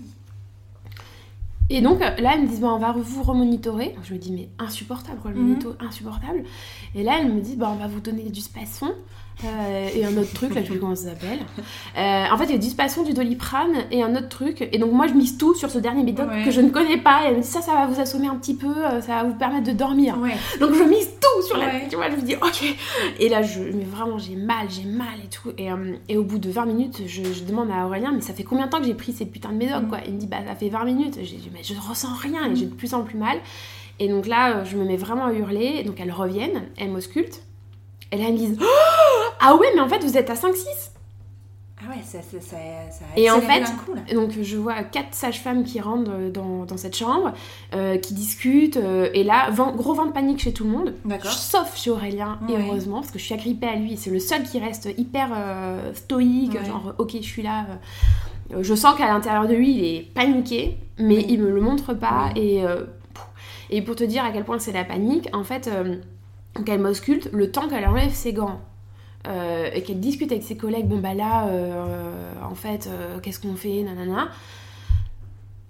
Elles me disent, bon, en fait, le truc c'est qu'on nous aussi on est débordés, Mhm. parce qu'en fait, ce que j'apprends, c'est qu'on est quatre femmes à être transférées dans cette Ouais. même nuit de Jeanne de Flandre à Saint-Vincent-de-Paul. Donc en fait, Saint-Vincent-de-Paul se retrouve aussi engorgé. Oui, parce qu'il y a des femmes qui étaient censées accoucher à Saint-Vincent-de-Paul aussi qui Et sont en, là. plus pour, et en plus, c'est une nuit qui a été particulièrement chargée aussi pour Saint-Vincent-de-Paul. Donc en fait, elles ont plus aucun bloc de dispo. Et donc là, quand elles m'auscultent et qu'elles me disent, bah ah, oui, vous êtes à 5-6, euh, bon bah vite, on, on met une double équipe pour euh, laver un bloc et Ouais. vous posez la péri. Et moi, pendant qu'elles sont en train de me dire ça, je les regarde et je fais, non mais en fait là, elle arrive. Ouais. Euh, non mais remettez des gants. Ouais. Et donc elles me regardent genre, on comprend pas. Ouais. Et là, je dis, je vous jure Mais merde, écoutez-moi quoi, parce Mais que c'est en fait, horrible. personne écouté Non. à un moment, en fait. Ils Non. ont juste fait par rapport à des statistiques et... Mm. euh, Elle me dit maintenant, maintenant, euh, respirez. Euh, Non, même pas respirer. non, euh, et ce qui m'a manqué, tu vois, c'est qu'il n'y a pas une m'a pris le bras en, en essayant de me contenir. Moi, je Mhm. pense que j'avais juste besoin d'être contenue. Ouais. Quand on, on me dise, bon, bah en fait, parce que j'ai compris avant elle que j'allais accoucher sans péridurale. Hein, Oui. parce que au moment où elle me dit, vous êtes à 5-6, moi je sens vraiment mon col qui ouf, finit de Ouais. s'effacer et mon bébé qui Qui descend. bah d'un coup. Je l'ai vraiment senti. Et donc euh, elles étaient là à paniquer. Euh, À un moment donné, elles essayent de, pour te dire à quel point c'était la panique, elles essayent de faire fonctionner une bonbonne de gaz là pour euh, me soulager. Elles Ouais. n'arrivent pas à la faire fonctionner. C'est Aurélien qui l'allume. Ah oui? Ah oui, d'accord. Ah oui, c'était vraiment la panique totale. Moi je hurlais, franchement, je, je, vraiment, je, ouais, je hurlais de douleur. Donc à un moment donné, il y a une sage-femme qui s'énerve. Je pense que ça les énervait que, je hurle. Donc à un moment donné, elle dit Mais est-ce qu'on peut pas fermer cette putain de porte? Enfin. et Donc en fait, Ah oui. C'était horrible parce que moi je me disais oh là là mais, mais mince mince je suis en train de hurler je vais faire paniquer toutes les autres femmes qui vont accoucher arrête euh, arrête de hurler mais à la fois j'avais tellement mal Mais mais tu peux tellement pas, mal en fait. C'est Ouais. animal, quoi. Vraiment, Ouais, et pour te dire à quel point, en en fait, à un moment donné, j'avais tellement mal, c'était tellement horrible que mon esprit s'est vraiment détaché de mon corps. D'accord. Et je me voyais en fait sur le, ce lit, euh, voilà, petite femme euh, recroquevillée. Ouais. Euh, et voilà, je me voyais du, du dessus quoi. J'étais plus euh, à l'intérieur de moi-même. D'accord. Et j'ai appris par la suite que c'est un moyen de défense en fait quand tu es en train de vivre un traumatisme, Mhm. un choc trop fort. Ton Ouais. esprit se détache et se met de côté et il attend que ça passe. D'accord. Et donc en fait, donc voilà, elle m'examine le temps qu'elle papote là pour savoir s'il y a un bloc de dispo. Bah moi je leur dis non mais là elle arrive. Ouais. Et, euh, et effectivement, euh, j'ai poussé quatre fois et elle est Elle arrivée. là. Ouais. Et sans péridurale. Sans alors. Toi qui péridurale. la voulais tellement. Et alors, ce qui est drôle aussi, moi j'avais, c'est important aussi pour les futures mamans, moi j'avais vachement briefé Aurélien sur euh, ce qui pouvait se passer à l'accouchement Mhm. et son rôle à lui. Ouais. Euh, donc je lui avais dit, tu es mon gardien. Pendant tout l'accouchement et après, tu es mon gardien et tu es mon porte-parole. L'accouchement est sans doute un moment où euh, je vais être vulnérable, Mhm. peut-être qu'il y a des moments, des moments où je pourrais plus exprimer mes volontés. Je te l'ai dit. Et si à un moment donné tu vois que je ne suis plus capable de me défendre et de les affirmer, ce sera à toi de les dire pour moi. Mhm. Et euh, donc j'avais dit pas d'épisio, sauf si la vie de mon Ouais. bébé est en danger et je veux absolument accoucher sur le côté. Vous ne me ferez pas accoucher sur le dos. Et donc j'étais sur le côté là, et elle me dit Bon, bah madame, euh, vous allez essayer de pousser, vous vous mettez sur le dos. J'étais là Non Non Si, si, mettez-vous sur le dos. Et moi j'avais tellement mal, j'étais mais non, non, non. Et euh, donc elle, je pense qu'elle savait plus si, ou elle avait pas envie d'entendre, mais. euh, et donc elle savait plus si je disais non parce que je voulais pas, ou bref. Donc c'est Aurélien là qui a pris le relais, qui, l'a- qui a dit- qui leur a dit très fermement non, elle veut accoucher sur le côté, donc elle accouchera sur le côté. Donc elles n'ont pas insisté et Ouais. j'ai accouché sur le côté. Ah, C'est super ça Ouais. euh, d'avoir ce pilier à côté qui peut Ouais. euh, parce que parce que c'est vrai qu'en fait finalement et c'est fou en tant que femme qui est en train d'accoucher on ne t'écoute pas Mm. parce qu'on pense que t'es pas euh, à même de prendre des décisions et que Ouais, alors que tu vois, c'est fou parce que moi pendant toute ma grossesse, je m'étais dit j'ai peur de tomber sur une équipe débordée et que Mhm. mon corps aille très très vite. ouais tu vois tu le sentais en fait Bingo. finalement tu le sentais Ouais. Et vraiment, euh, moi quand j'étais enceinte, je me disais oh là, j'ai vraiment l'impression que je vais accoucher, euh, que, que ça va être un, un cheval euh, lancé au Mhm. galop à toute Ouais. vitesse quoi. Et c'est vraiment la sensation que ça m'a fait. Ouais. Un cheval de course lancé que tu maîtrises plus du tout. ouais en termes de douleur, tu vois. Et puis surtout, j'étais pas accouchée, j'étais pas pardon préparée à accoucher sans péridurale. Quoi. Oui. Donc oui c'est ça tu l'attendais vraiment enfin c'était une de tes pré- Et enfin. puis euh, après, pour en avoir beaucoup parlé euh, à ma sage-femme et tout, voilà, tout le monde m'a dit euh, c'est euh, c'est très violent comme accouchement en fait Mm. d'accoucher. Parce que du coup, en fait, je suis passée, pour résumer, de 2 à j'accouche en Mm. même pas 2 heures. ouais c'est ça Voilà. Donc, alors qu'avant t'as perdu les os et ça a duré 12 heures Mm. euh, sans rien Ouais. euh, Ouais, ouais. C'est dingue. Et alors, quand même, quand elle est arrivée, cette petite Marie. Et ben écoute, ça, ça a été ma plus grande récompense et ma plus grande aussi euh, euh, réconciliation avec moi-même. Ouais. Euh, parce que donc pendant ma grossesse, moi je me faisais, je pense, pas assez confiance au niveau justement de mon instinct maternel, Ouais. dans ma capacité à accueillir ce bébé. Je me disais que, euh, que quand on allait sortir ce bébé et me le poser sur moi, que j'allais être dégoûtée. donc j'avais demandé à ce qu'on. Enfin, moi je m'étais imaginé demander un drap pour pas qu'on me le pose sur ma peau directement. Enfin voilà, je, je m'étais préparée au fait de pas euh, tomber amoureuse de ce bébé tout de suite Ouais. en me disant en fait ça arrive qu'aux autres. Moi j'y ai pas droit. Mm. Je me disais toujours je vais pas avoir droit à ce bonheur là. Ça va être compliqué euh, parce que bon voilà j'ai une histoire familiale assez euh, assez complexe. Donc je m'étais dit ce bonheur là en fait je vais pas y avoir droit. Mm. C'est enfin vu mon histoire c'est pas possible. Et Et ben écoute euh, je dois le dire euh, franchement j'ai c'était magique. On, Ouais. on l'a sorti. Alors déjà c'était magique parce qu'une fois que ton bébé est sorti tu n'as plus mal. Ouais, c'est Ah, ça. quand même. Ça s'arrête vraiment comme ça pile. Mais je euh, te jure. Ouais. Un- oh là là un, un Un soulagement. soulagement. Et puis du coup reconnexion de mon esprit à mon corps. Ouais. Et là, je vois ce petit bébé de 2,5 kg. Ah, mais vraiment minuscule, une petite, mais toute mimi. Et là, oh, on me la pose sur moi et, euh, et je me suis dit, mais oh là là, elle est merveilleuse. Ouais. Elle est merveilleuse, c'est vraiment le plus beau bébé. Et elle faisait plein de petits bruits et elle me regardait comme ça avec ses grands Ouais. yeux déjà. Et elle écoutait déjà tout ce que je lui disais. Enfin, ouais, un amour, euh, cette Ouais. vague d'amour euh, incroyable. euh. Et c'est incroyable parce que euh, dès le moment où je l'ai vue, j'ai totalement occulté l'accouchement pendant à peu près euh, 15 jours, 3 semaines. Ah oui, Mais totalement. blackout. Ah ouais. Et c'est revenu. euh, Elle s'est revenue, mais En quand c'est revenu, euh, ça Ah a fait ouais. grave. Ouais, ça a fait mal, ouais. C'est vrai. Et euh, ça s'est traduit comment du coup? Des flashs. D'accord. Ouais. Pour te dire, le lendemain, je crois que c'est le lendemain, il y a une sage-femme qui passe dans la chambre et qui me dit bah, Vous savez, vous avez quand même eu un accouchement un peu violent. euh, Est-ce que vous voulez une consultation avec la psychologue de la mater? Mhm. Oh là là, je bah, non, mais pourquoi?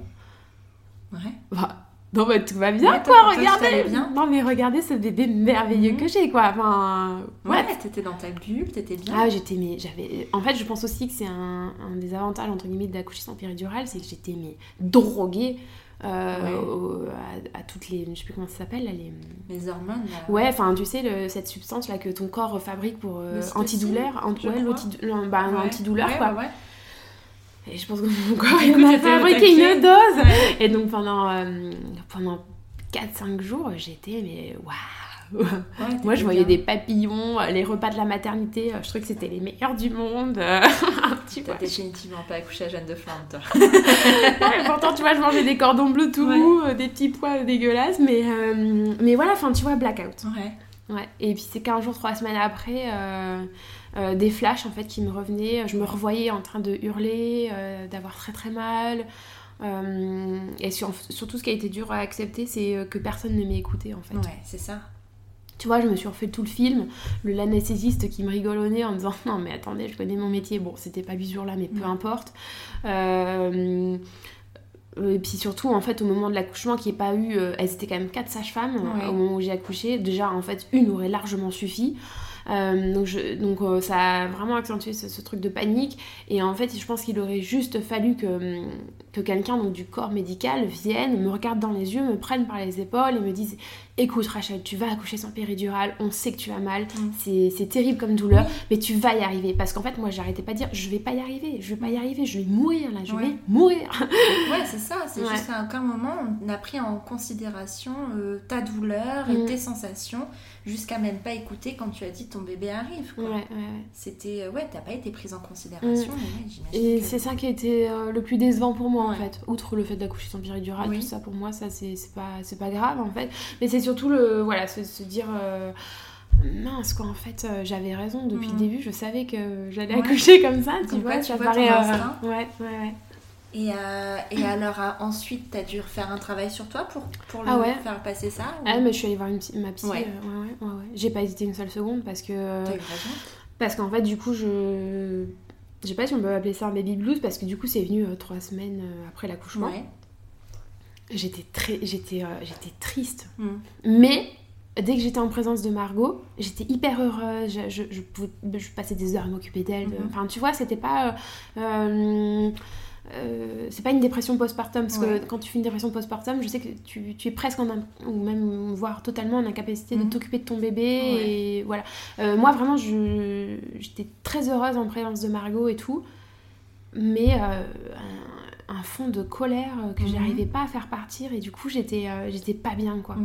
Et du coup euh, j'arrivais plus j'étais je souriais plus j'avais pas envie de rire j'ai un gros vague à l'âme. Et du coup en fait ça me gâchait mes moments avec Margot. Mhm. parce que bah, parce que je me disais mais mince quoi. J'avais l'impression que j'allais plus jamais sourire de ma vie. Ah oui. Ah ouais c'était à ce point là ouais. vraiment en fait c'était Ouais, c'est peut-être un manque de connexion avec euh, toi. T'arrivais peut-être à te retrouver, je sais pas. Mais j'étais très déçue en fait de mon accouchement. Ouais, très déçue. Très déçue. Ouais alors, que, euh, alors que c'est voilà alors que Margot me comblait euh, ouais mais tu vois tu peux différencier l'un et l'autre en mm. fait finalement et surtout aussi très important euh, parce que je pense qu'on est plein de femmes à avoir ce sentiment là je me sentais extrêmement seule en fait avec ce sentiment là mm. bah, bah, en fait normal parce que c'est moi qui l'ai vécu mais tu vois Aurélien qui qui pour le coup a vécu l'accouchement avec mm-hmm. moi une fois que c'était passé lui je pense qu'il a eu du mal à encaisser les jours d'après d'accord il s'est pris un gros coup de bambou sur, le, sur la tête mais il a encaissé. Et une fois qu'il a eu encaissé, il est passé à autre chose. Ouais. Ok, on est dans le quotidien, on s'occupe de ce bébé, on met la maison en route, tout ça, ta ta ta. ta. c'est un mec euh, hyper organisé. Euh. Donc lui, je pense qu'il avait classé ça dans un petit tiroir. Et du coup, il s'est pas attendu à ce que ça revienne trois mhm. semaines, quatre semaines après. Et donc moi, euh, quand je pleurais et tout, il me comprenait pas quoi. Ouais, il n'était pas en phase avec ça parce que lui, de son côté, c'était déjà passé quoi. Ouais. Et puis bah tu vois tous les gens, euh, euh, les copines qui viennent et tout, euh, même à qui tu peux raconter un accouchement, ben ça, enfin, je trouvais que ça sonnait, sonnait un, un, peu toujours faux, tu vois. Je me dis bah ouais. mais en fait je le raconte, mais à quel point je peux faire comprendre comment j'ai souffert quoi. Ouais, ouais, ouais. Et puis c'est juste qu'en fait, j'ai l'impression aussi quand tu parles de ces moments-là de douleur, c'est minimisé en te disant peut-être oui, mais maintenant ton bébé est là, maintenant c'est terminé. Ouais. Alors qu'en fait, non, au fond de toi, c'est toujours là et il faut que tu arrives à passer mm. outre, mais c'est pas si facile que ça. C'est long, hein, ouais, c'est long. Et puis alors en plus, moi je suis quelqu'un, euh, j'aime bien quand les choses vont vite, euh, mm-hmm. tu vois, je suis. J'aime bien quand, ça, quand les choses se règlent très très vite, etc. Et donc je pense qu'à un moment donné, j'ai attendu que ça se règle vite. Euh, bon, bah du coup, je pense que bah, je vais voir, j'ai fait le bon choix, hein, je suis allée voir ma mm-hmm. psy, j'en ai parlé mais c'est quand même un travail qui, qui, met un petit peu de temps. voilà, en 15 jours, c'était, c'était réglé, mais, euh, mais tu vois, j'aurais dû le faire plus tôt, ça. Oui, bon après, tu peux pas toujours mais bon, tout, euh, savoir. Ouais, ouais, Et aujourd'hui, l'organisation avec Margot, dans ta vie de famille, ta vie de maman, ta vie de femme, comment tu arrives à, euh, à, concilier tout ça? Eh ben écoute, alors j'ai plusieurs conseils à donner aussi aux futures mamans qui sont indépendantes, si jamais il y en a qui nous écoutent. Donc le premier mois, c'est quand même le mois le, plus intense, moi je trouve. Euh, surtout que nous, euh, on a enchaîné. Ouais. Et là aussi, je vais faire une parenthèse. Euh, moi, je sais que j'ai un système immunitaire assez faible. Et donc, tu vois, le sixième sens est euh, toujours là, à la maternité. Je demande à une sage-femme qui, je savais, était euh, un peu spécialisée en homéopathie, Ouais. de me faire une ordonnance pour me blinder, parce que j'avais décidé d'allaiter. Ouais. Donc j'avais dit, je sais que l'allaitement ça fatigue, je me sens déjà fatiguée. Euh, je sais, je vais sortir de la maternité, je vais choper une crève. Et en plus janvier, donc euh, tout traîne à ce moment-là. Donc je lui dis, faites-moi une, euh, faites-moi une ordonnance là, voilà, de, de traitement de fond pour me booster et tout ça. Ok. Donc j'avais pensé à la crève, euh, j'avais pensé à la fatigue de l'allaitement. J'avais oublié les copains euh, mycose et herpès. Ah. Donc je rentre chez moi, euh, donc je prends mon traitement, tout ça, et euh, donc trois semaines après l'accouchement, bam, un herpès labial. D'accord. Ça, c'est pas compliqué, signe de grosse fatigue, Ouais. de gros stress, bon, voilà. Ok, parce que alors Margot se réveillait euh, la nuit euh, toutes les heures et demie, euh, deux heures. Ah oui, donc pas vraiment de possibilité de te reposer, quoi. Alors j'arrivais un peu à dormir. euh. Aurélien, en plus, euh, euh, voilà, c'était vraiment euh, mon double. Mhm. Il se levait autant que moi la nuit, Ouais. euh, voire plus. D'accord. Euh, moi j'étais un zombie, franchement. euh. Et en plus je culpabilisais parce que je me disais, non mais Aurélien lui il arrive à se lever. Et puis quand il faut lui changer la couche, euh, lui il a les yeux grands ouverts, il est hyper opérationnel. Moi franchement j'y arrive pas quoi. Et un jour je raconte ça à ma soeur, elle me dit, oui, oh, accessoirement t'as été enceinte pendant 9 mois, tu Oui, d'accoucher ça. et tu allaites. Alors comment te dire? Toi, tu n'as pas un camion. Enfin, lui n'a pas un camion qui lui est passé dessus. Toi, presque, finalement. Voilà. Donc après j'ai arrêté de culpabiliser. Ouais. Et euh, donc euh, herpès labial et au même moment une mycose euh, vaginale. Ah là là. Alors moi j'ai aucun tabou euh, à parler de ça Ah parce que je trouve que c'est comme les règles, on n'en parle pas, on prévient pas les femmes que ça peut leur arriver après. Ah oui, Bah voilà, on vient d'accoucher, c'est une zone qui est euh, hyper fragile. c'est sûr. Si on a un système immunitaire un peu comme moi fragile, soyez sûr que ça va arriver. Donc en fait, moi mon conseil c'est de dire aux sages-femmes, à la mater, ou, ou euh, si vous avez déjà eu des mycoses Mhm. ou des herpès, prévenez qu'on vous prescrive euh, des probiotiques, Ouais. enfin voilà, pour vraiment vous aider à combattre ça. Et même du coup un traitement, euh, si jamais ça arrive, pour que dès que vous- les premiers symptômes, on puisse, Ouais. voilà, que vous puissiez guérir parce que c'est horrible. Mhm. En fait, moi, je m'en suis pas rendu compte tout de suite. Mais en fait, ça me démangeait tellement que ça m'empêchait de dormir la nuit. Ah oui. Un enfer, mais un enfer. Ah oui, mais j'imagine. Et surtout que. euh, parce que du coup, t'as pas eu ton épisio, mais est-ce que t'as eu Mm. une déchirure ou Rien. autre? Rien. Bon, bah ça, c'est déjà ça. Parce Quelques que petites déraillures, mais Ouais. que dalle. Parce que t'avais pas non plus. euh, parce que les femmes qui peuvent avoir des mycoses et à gérer une cicatrisation. Franchement. ou Quoi, enfin, c'est Ouais. vrai que c'est important de, dire que c'est la peut merde. arriver, hein. quoi. Ouais, Ouais. c'est la merde. Et donc j'ai fini par aller voir mon- ma médecin, euh, toute penaude, Ouais. hyper honteuse en plus, donc ça c'est pareil, c'est complètement débile, mais bon bah voilà, j'étais là genre non mais je veux plus, je veux plus euh, qu'on me touche à cet endroit-là. Ouais, c'est ça. Et, euh, et du coup, elle a été hyper délicate. Elle m'a dit non, non, mais euh, juste décris-moi les symptômes. Et puis euh, voilà. Mhm. Et elle m'a dit bah ouais, bah, bah, traitement. Mais du coup, ça a mis quand même une bonne semaine à partir. D'accord. Voilà, une semaine sans dormir quoi. Je, Ouais. genre, j'en pleurais tellement ça, genre de fatigue quoi. Bah oui, tu. Et euh, donc ça, ça se termine, c'est guéri. Et là, Margot fait une bronchiolite. Ah non. Hospitalisation euh, à un mois, 5 jours en néonat. Oh là là, l'enfer. On va Oh enchaîner là là. Ouais. ça doit être tellement stressant. C'était horrible. C'est- Franchement, c'était euh, c'était vraiment pas drôle. de voir ton tout, tout parce qu'elle était toute petite en plus. En plus enfin. de kg, 5, elle Ouais. avait pas encore pris beaucoup de poids, elle avait un mois, donc Ouais. allez, si elle faisait 2,7 kg, grand max Ouais. quoi. Elle mangeait pas beaucoup, tu vois, c'est un petit, petit bébé, petit- petit ouais. appétit de moineau quoi. Ouais, ça. euh, tu vois, des, petits, des petites, tout petites euh, portions. euh. Et ouais, donc bronchiolite. euh, en plus, les petits nourrissons comme ça, ça se dégrade, leur état se dégrade vraiment en quelques Ouais. heures. Et en fait, on est arrivé ouais, en néonat, euh, heureusement, parce qu'en fait, on, tu vois, on est arrivé, elle s'est étouffée dans mes bras, donc heureusement qu'il y avait des Ah gens. oui. Ouais, parce qu'en fait, elle était tellement encombrée qu'elle n'arrivait plus à respirer.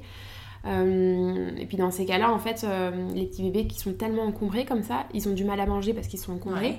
Et puis surtout, en fait, ils, ils ont tellement de mal à respirer qu'ils gardent toute l'énergie qu'ils ont, le peu d'énergie, euh, bah, pour respirer. Ouais. Donc ils dorment tout le temps. T'as un bébé, c'est un petit chiffon mou entre tes bras. Et donc, bah, néonate, euh, euh, sondé pour être nourri et oxygène pour Ah oui. respirer, quoi. Mm. Ah oui. Et comment vous le viviez, vous, ça? Euh, bah, moi, sur le coup, je me suis blindée. Mhm. Genre, ok, mon bébé il est en néonate, il a besoin de toute mon énergie, de tout, tout mon positif. Je vais certainement pas lui montrer que je suis inquiète, que je suis fatiguée, que j'ai envie de pleurer. Donc, euh, ok. Donc, vraiment, j'ai coaché Margot, Ouais. quoi. Et Aurélien, c'était pareil. On me disait, vas-y, ma chérie, t'es une warrior. Mais oui, allez, c'est vrai, c'est bien, c'est dur, mais ok. Parce qu'alors, en plus, il faut, euh, il faut faire un truc qui est très désagréable au bébé. C'est ce qu'on appelle une DRP, c'est un, Ah. un lavage. Enfin, tu vois, c'est quand même, ils détestent ça. Plus les sondes, plus l'oxygène, ils sont branchés de partout. Euh, c'est quand même assez, euh, assez invasif. Mais nous, on l'a coachée, quoi. Et euh, donc, elle s'est quand même très vite remise, parce qu'elle s'est remise en 5 jours. Ouais. Euh, nous, à Donat, on nous dit Ah non, mais attendez, elle se remet hyper vite. Nous, Ouais. on était là Ah bon, bah, parce que pour nous, c'est très très long. Ils disent non, non, non, mais attendez, euh, normalement, c'est 10, 15 jours euh, pour se passer d'oxygène, quoi. Il y a même des Oui. bébés qui mettent 20 jours à se passer d'oxygène. Ah oui, quand même. Mm. Ah, c'est pas, c'est vraiment pas à prendre à la légère. Ce Ah genre non, de. C'est- ah, du tout. Bah, on te dit que la bronchiolite c'est c'est dangereux, mais on se rend pas compte à quel point en fait. Ah, surtout sur des petits bébés Oui, comme ça qui sont en plus pas vaccinés, donc ils te retrouvent en néonate, tous les microbes. En plus, c'était pendant l'épidémie de grippe, donc moi j'étais là. Personne ne rentre dans cette chambre sans mettre un masque, une blouse, des gants. Non, tu mais sais, oui. Même nous, on mettait, euh, on Ouais. mettait un masque hein, parce que bah, tu vas dehors, tu rentres, tu prends le métro. euh, euh, on était devenus des dingos de l'hygiène, quoi. Parce que, Bah oui, mais ce qui est, ce qui est compréhensible Ouais. finalement, parce que quand même. Et du coup, alors sur le coup, euh, positive à fond, Ouais. il faut, il- je me suis dit, ce, ce petit bébé doit être soutenu. Si moi, euh, si on flanche, comment elle va faire quoi Ouais.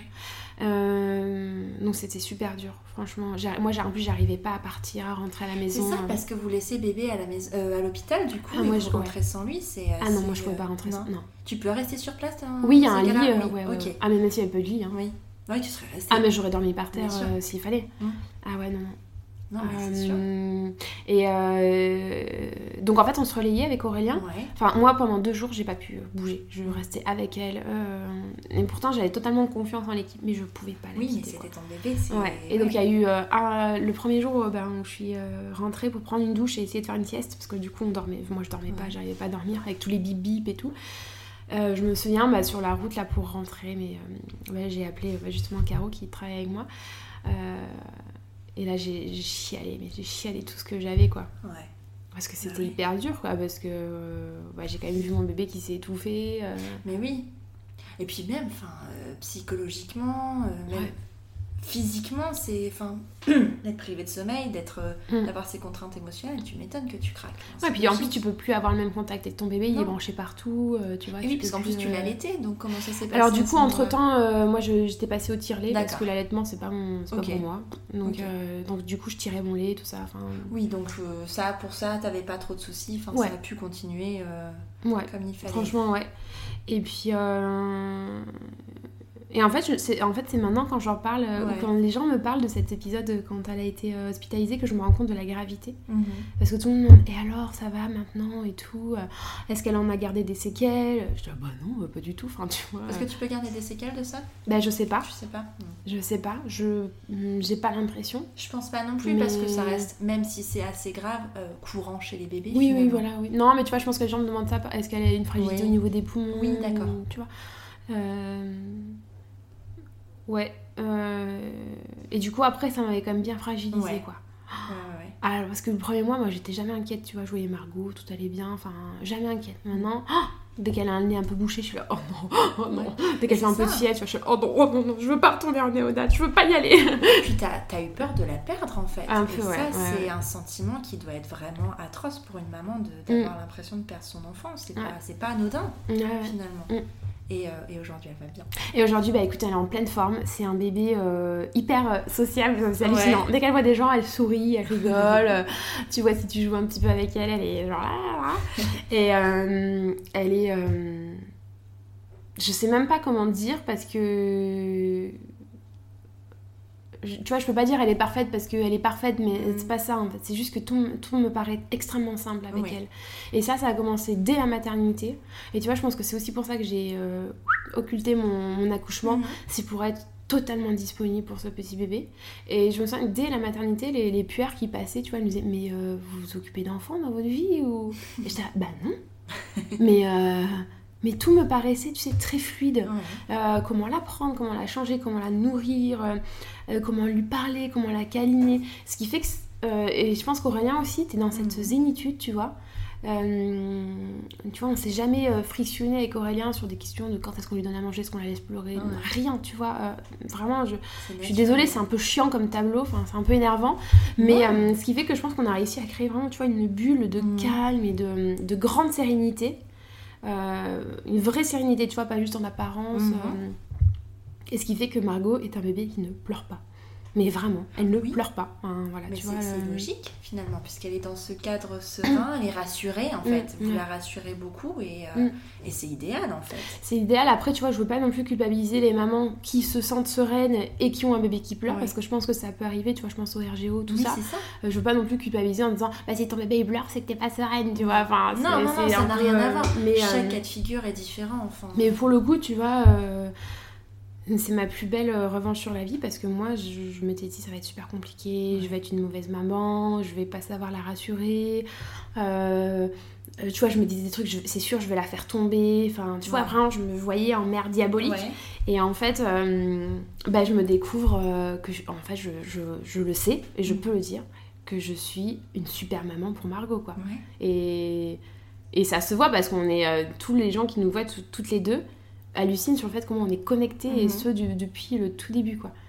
Et, euh, et, du coup bah c'est top. Franchement euh, c'est le plus beau cadeau de ma vie hein. ça je peux le dire malgré malgré toutes les difficultés euh, ça les efface pas. Non. Parce qu'elles sont là et il faut les prendre en compte et c'est important. Mm. mais au final il y a quand même un, un gros truc positif c'est ah cette boule d'amour cette connexion que que tu peux pas ressentir autrement qu'en étant maman en fait. Exactement. Et aussi pour moi la plus grande fierté c'est d'avoir du coup euh, une famille en fait mhm. aujourd'hui, une vraie famille euh, sereine, euh, normale. et, de découvrir aussi mon conjoint bah, qui était un super amoureux, mais que je découvre sous une toute autre facette papa. Et, et j'en espérais pas tant en fait de lui parce que il est vraiment, il est vraiment parfait quoi. Enfin tu vois il est on, est tu vois autant en tant que couple avant d'avoir Margot on avait des, sujets de friction mhm. autant Margot il euh, n'y a pas de question quoi. C'est on, est sur la même longueur d'onde et du coup il n'y a pas de de se dire euh, oui mais toi t'as fait ça ou moi je veux faire ça comme ci comme ça. Et pourtant tu vois je suis quelqu'un qui aime bien euh, tout un peu tout régenter dans sa vie j'aime bien tout cadrer et tout. Donc je sais qu'Aurélien avait très peur de ça avant que je tombe enceinte on en avait beaucoup parlé parce qu'il sait que j'aime bien que les choses soient faites à ma manière, euh, j'ai beaucoup de mal avec l'imprévu, etc. Et en fait, en fait, euh, depuis que je suis enceinte, je laisse tout couler. Genre, euh, ouais, quand j'étais enceinte, j'étais hyper facile à vivre, quoi. Et depuis que j'ai Margot, je pense que je suis carrément plus facile à vivre. Tu vois, je suis là, bon, bah... Oui, bon, bah, voilà, c'est la vie, quoi. Tu vois, je laisse couler. C'était le petit œuf qui manquait à ton équilibre. Ouais, mais carrément. en même temps, tu l'attendais depuis tellement longtemps, cette petite fille que tu imaginais depuis, euh, depuis toujours, en fait. Donc, elle a toujours été là, sauf que là, elle est là concrètement, quoi. Ouais, puis tu sais, je lui parle et tout, elle me regarde avec ses grands yeux, là, j'adore. J'ai un petit. Euh, un petit rituel tous les soirs quand on va la coucher. On, a chacun euh, notre rituel avec Aurélien, mais moi, le mien, c'est tous les soirs, je lui susurre des petits mots doux à l'oreille et je la remercie euh, pour tout ce qu'on a fait de bien ensemble dans la journée, tu vois. Waouh et, euh, et je vois, tu vois, elle, je vois ses petits yeux qui se ferment pour s'endormir et euh, je sens, hop, tac, elle, elle s'endort comme ça. Et, et, des fois, j'ai envie de chialer tellement mon, je trouve mon discours hyper émouvant, tu vois. C'est Comme si tu regardais un film, tu sais, mais, ma vie est géniale Non mais tu sais, des fois, je, je, je le dis en rigolant, mais c'est vrai, et ça peut être un peu énervant, tu vois, à, entendre, mais ben, je le dis parce que je veux pas m'en excuser, mais le matin, quand je vais chercher Margot dans son lit, tu vois, j'ai l'impression d'être dans une comédie musicale, tu sais. là là, mon petit bébé, j'ouvre les rideaux, il fait beau, il fait moche, on s'en fout, et on chante. Enfin, tu vois, et puis comme, comme elle pleure jamais, tu vois, tu peux juste kiffer, quoi. Après, tu la mets dans son travail, tu prends ton petit déj, tu papotes avec elle, enfin... Ouais, c'est juste fluide et c'est simple et, euh, c'est évident, en fait. Ouais, je, sais pas si, euh, je sais pas si ça le sera toujours, mais... Euh, pour l'instant, c'est comme ça. Je pense qu'il n'y a pas de raison que ça change. Non, après, bon il y a des étapes et autres, mais ça, c'est la vie. Et en fait, si tu as cette philosophie de mm. vie-là, il ne devrait pas y avoir de, de, problème. En tout cas, c'était une, très, très, très belle histoire. merci. Merci, Rachel. Bah, écoute, euh, merci à toi. Hein. De m'avoir reçu ici et, euh, et d'avoir participé à ce, à ce podcast. Merci. C'était vraiment une super bah, je suis super contente moi d'avoir pu raconter. Ça peut aider, euh, voilà, donner des, quelques conseils ou mm. rassurer des, des mamans sur certaines étapes, etc. et je veux aussi dire quelque chose qui m'a vraiment, moi, suivi pendant, depuis la naissance de Margot, qui m'a beaucoup rassurée. Euh, m'avait dit ma sage-femme, votre bébé est programmé pour survivre. oui, non mais ça c'est vrai et on te le dit pas assez. Un bébé ne Faites laisse confiance pas mourir de faim, à votre bébé. Ouais.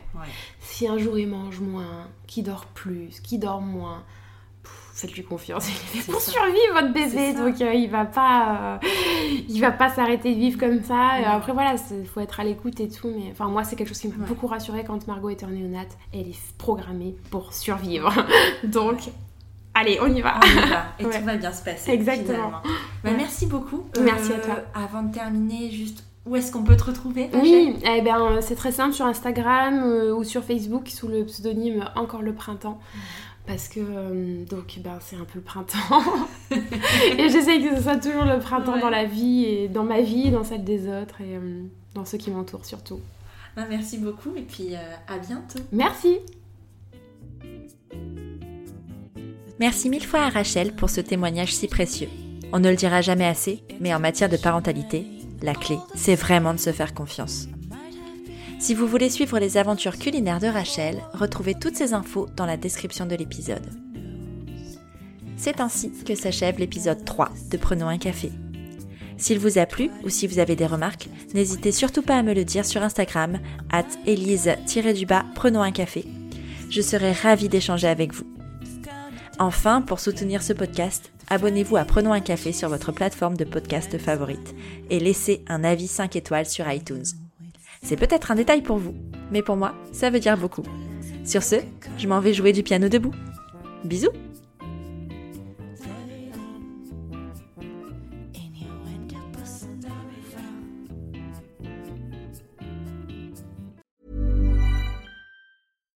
When you make decisions for your company, you look for the no-brainers. And if you have a lot of mailing to do, stamps.com is the ultimate no-brainer. It streamlines your processes to make your business more efficient, which makes you less busy.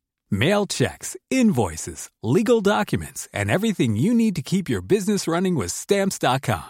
Seamlessly connect with every major marketplace and shopping cart Schedule package pickups and see your cheapest and fastest shipping options from different carriers. With rates up to 89% off USPS and UPS rates. And with the Stamps.com mobile app, you can take care of mailing and shipping wherever you are. Make the same no-brainer decision as over 1 million other businesses with Stamps.com. Sign up with Code PROGRAM for a four-week trial, plus free postage and a free digital scale. No long-term commitments or contracts. That's stamps.com. Code program.